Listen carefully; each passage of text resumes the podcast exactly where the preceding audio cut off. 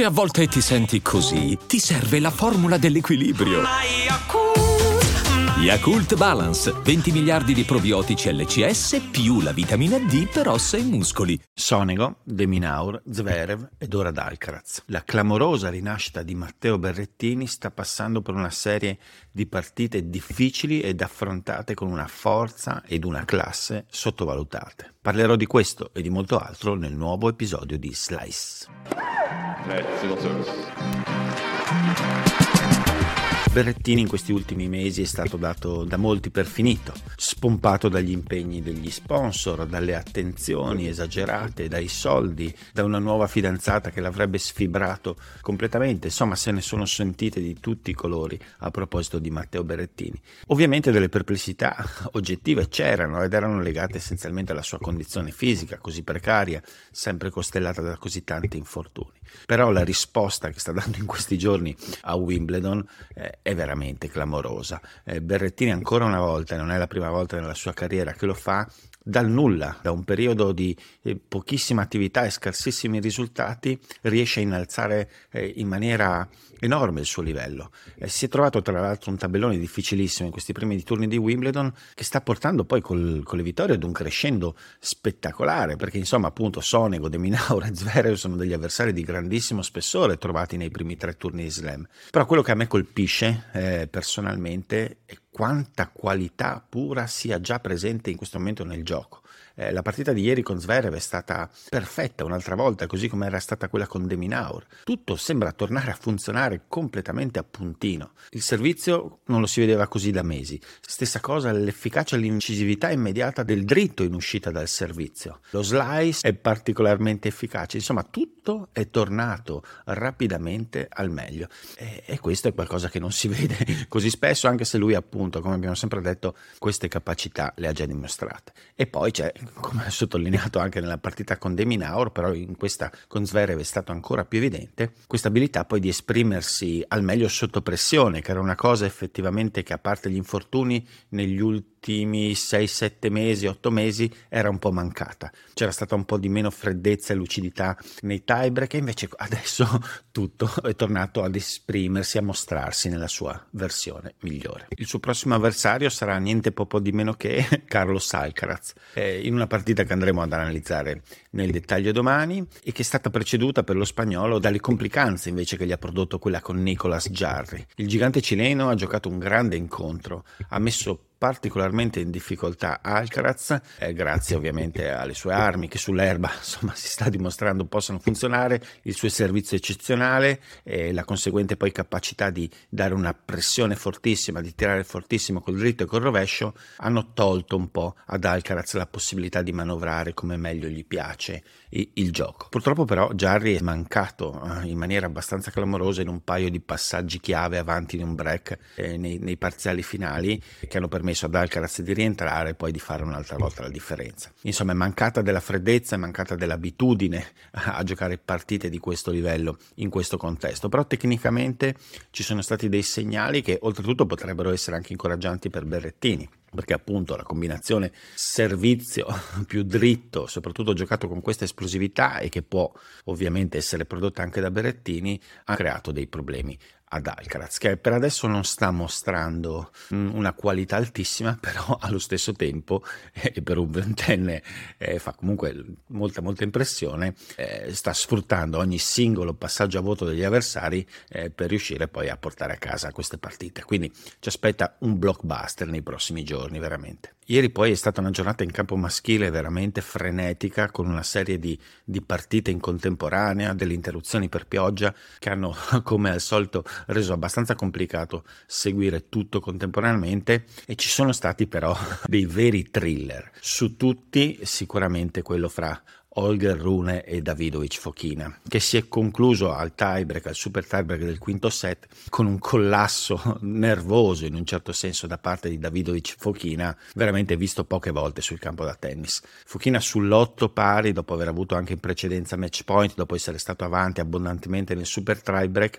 al servizio ha deciso di giocare un servizio da sotto e di seguirlo inopinatamente a rete, è stato trafitto da, da Rune, che poi da lì ha vinto questa partita che veramente non sembrava ormai appartenergli. Ci sono stati vari momenti nel quinto set dove Davidovic aveva, aveva in mano il momento proprio dell'incontro e della situazione. Però il problema dello spagnolo, che è un po' il problema di tutta sua questa carriera fino adesso, è che questa energia, questo temperamento, questa qualità anche molto elevata dal punto di vista tecnico del suo gioco, e non è accompagnata da, da, una lucidità e da una freddezza nei momenti importanti. Cioè, questa energia anche emotiva gli sfugge completamente di mano nei passaggi chiave. È successo varie volte già e quindi è, è ormai un fattore evidente. Diverso invece è il caso di Rune, che ancora non, non, convince perché gioca queste partite disarticolate, un punto giocato bene, un punto giocato male, molta discontinuità proprio all'interno dei game, non direi neanche delle partite. Però Rune comunque in un modo o nell'altro tiene acceso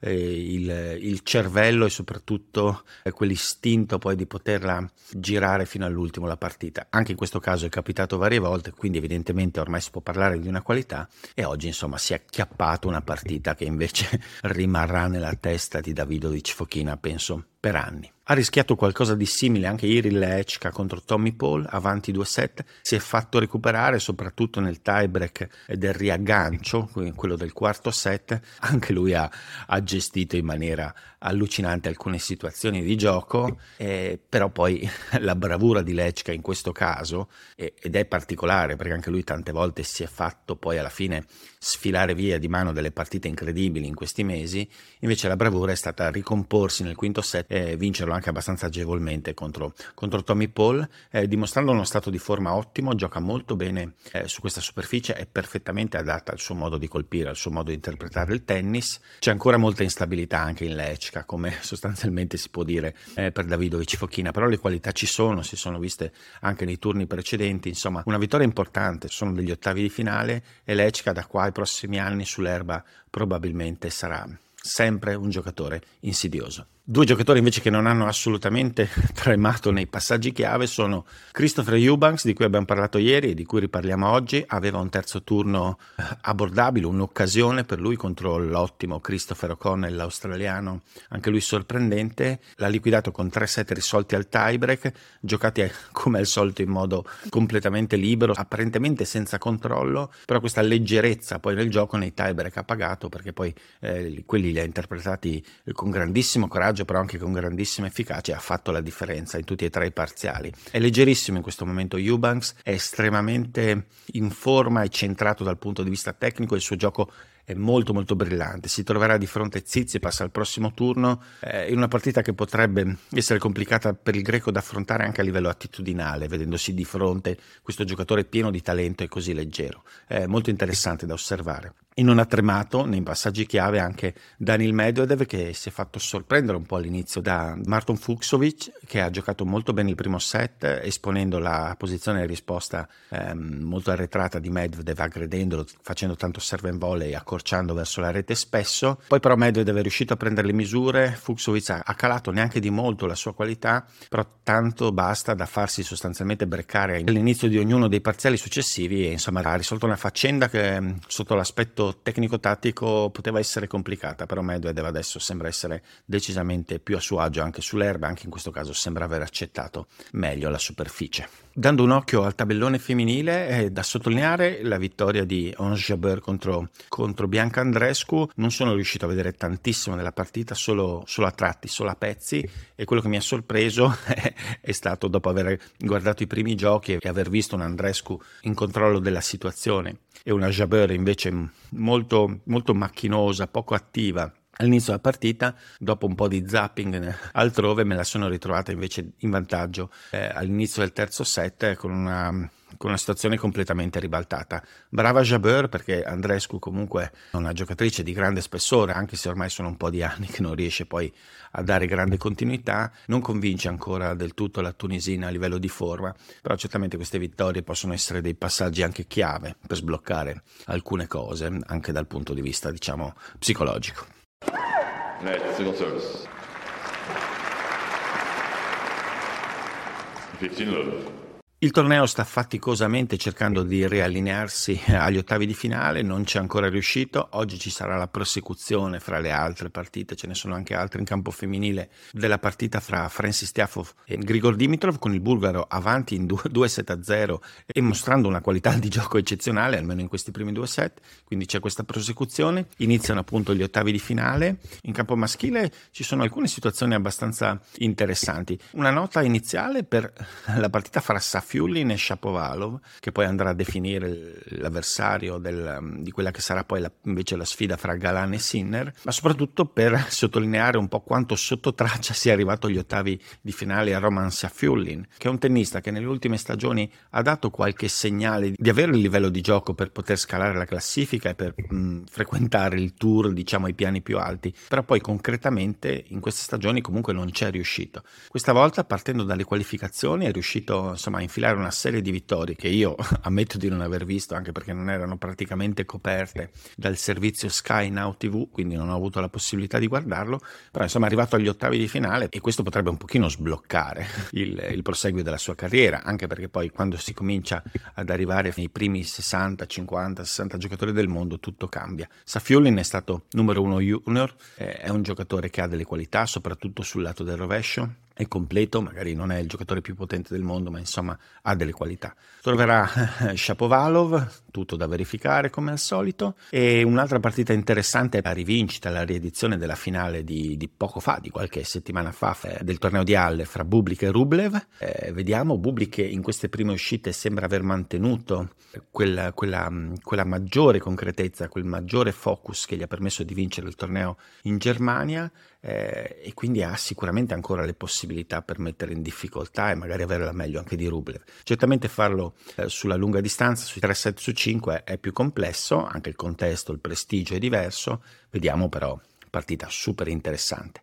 Interessante per i colori italiani anche quella fra Yannick Sinner e Galan. Per forza di cose Sinner è, è, è, lo strafavorito della partita, non viene da un turno eccezionale giocato contro Quentina Lee. Galan è un giocatore insidioso perché serve bene, ha un grandissimo dritto, quindi potrebbe un po' creare le stesse, le stesse problematiche che ha creato a Sinner il francese, eh, però il livello complessivo insomma, di gioco è completamente diverso. Eh, sulla carta insomma Sinner può avere tutte le qualità insomma, per, per sfruttare un, un, tabellone fino a qua decisamente buono. Infine in campo maschile eh, la partita del giorno è sicuramente quella fra Novak Djokovic e Hubert Urkaz. Eh, l'anno scorso lo sarebbe stato ancora di più, quest'anno Urkaz sta facendo più fatica, essenzialmente il suo tennis è stato privato di un elemento che invece fino a un po' di tempo fa era di buona qualità e stiamo parlando dell'efficacia risposta che quest'anno è veramente scesa tantissimo e, e però in qualche modo comunque qualche arma per rimanere agganciato a Djokovic soprattutto grazie ai suoi turni di servizio potrebbe esserci anche se la sensazione è che il divario in questo momento sia veramente troppo ampio per essere colmato. Per concludere due partite del tabellone femminile veramente di cartello Svitolina affronterà Azarenka, ovviamente sempre con la solita questione un po' distorta che, eh, che sarà un incontro dalla valenza anche mediatica un po' per tutto quanto sta accadendo di brutto fuori dal campo, però ehm, non c'è solo quello, ci sono due giocatrici che, che comunque ancora riescono a mostrare grande qualità, soprattutto Svitolina è in ascesa, insomma in sorprendente recupero dopo, dopo la pausa per la maternità e poi c'è sicuramente anche la sfida fra Belinda Bencic e Iga Sviontek che potrà dire qualcosa di più delle ambizioni di Sviontek in questo torneo. Sembra esserci possibilità quest'anno a differenza degli anni scorsi, bisogna però verificarla con un'avversaria di maggiore spessore, Belinda Bencic potrebbe essere proprio questo test adatto in questo momento. È tutto, noi ci sentiamo domani per vedere cosa è successo oggi e per capire come proseguirà il torneo nei prossimi giorni. A presto. I'm Sandra, and I'm just the professional your small business was looking for. But you didn't hire me because you didn't use LinkedIn jobs. LinkedIn has professionals you can't find anywhere else, including those who aren't actively looking for a new job but might be open to the perfect role, like me. In a given month, over 70% of LinkedIn users don't visit other leading job sites. So if you're not looking on LinkedIn, you'll miss out on great candidates like Sandra. Start hiring professionals like a professional. Post your free job on linkedin.com/achieve today.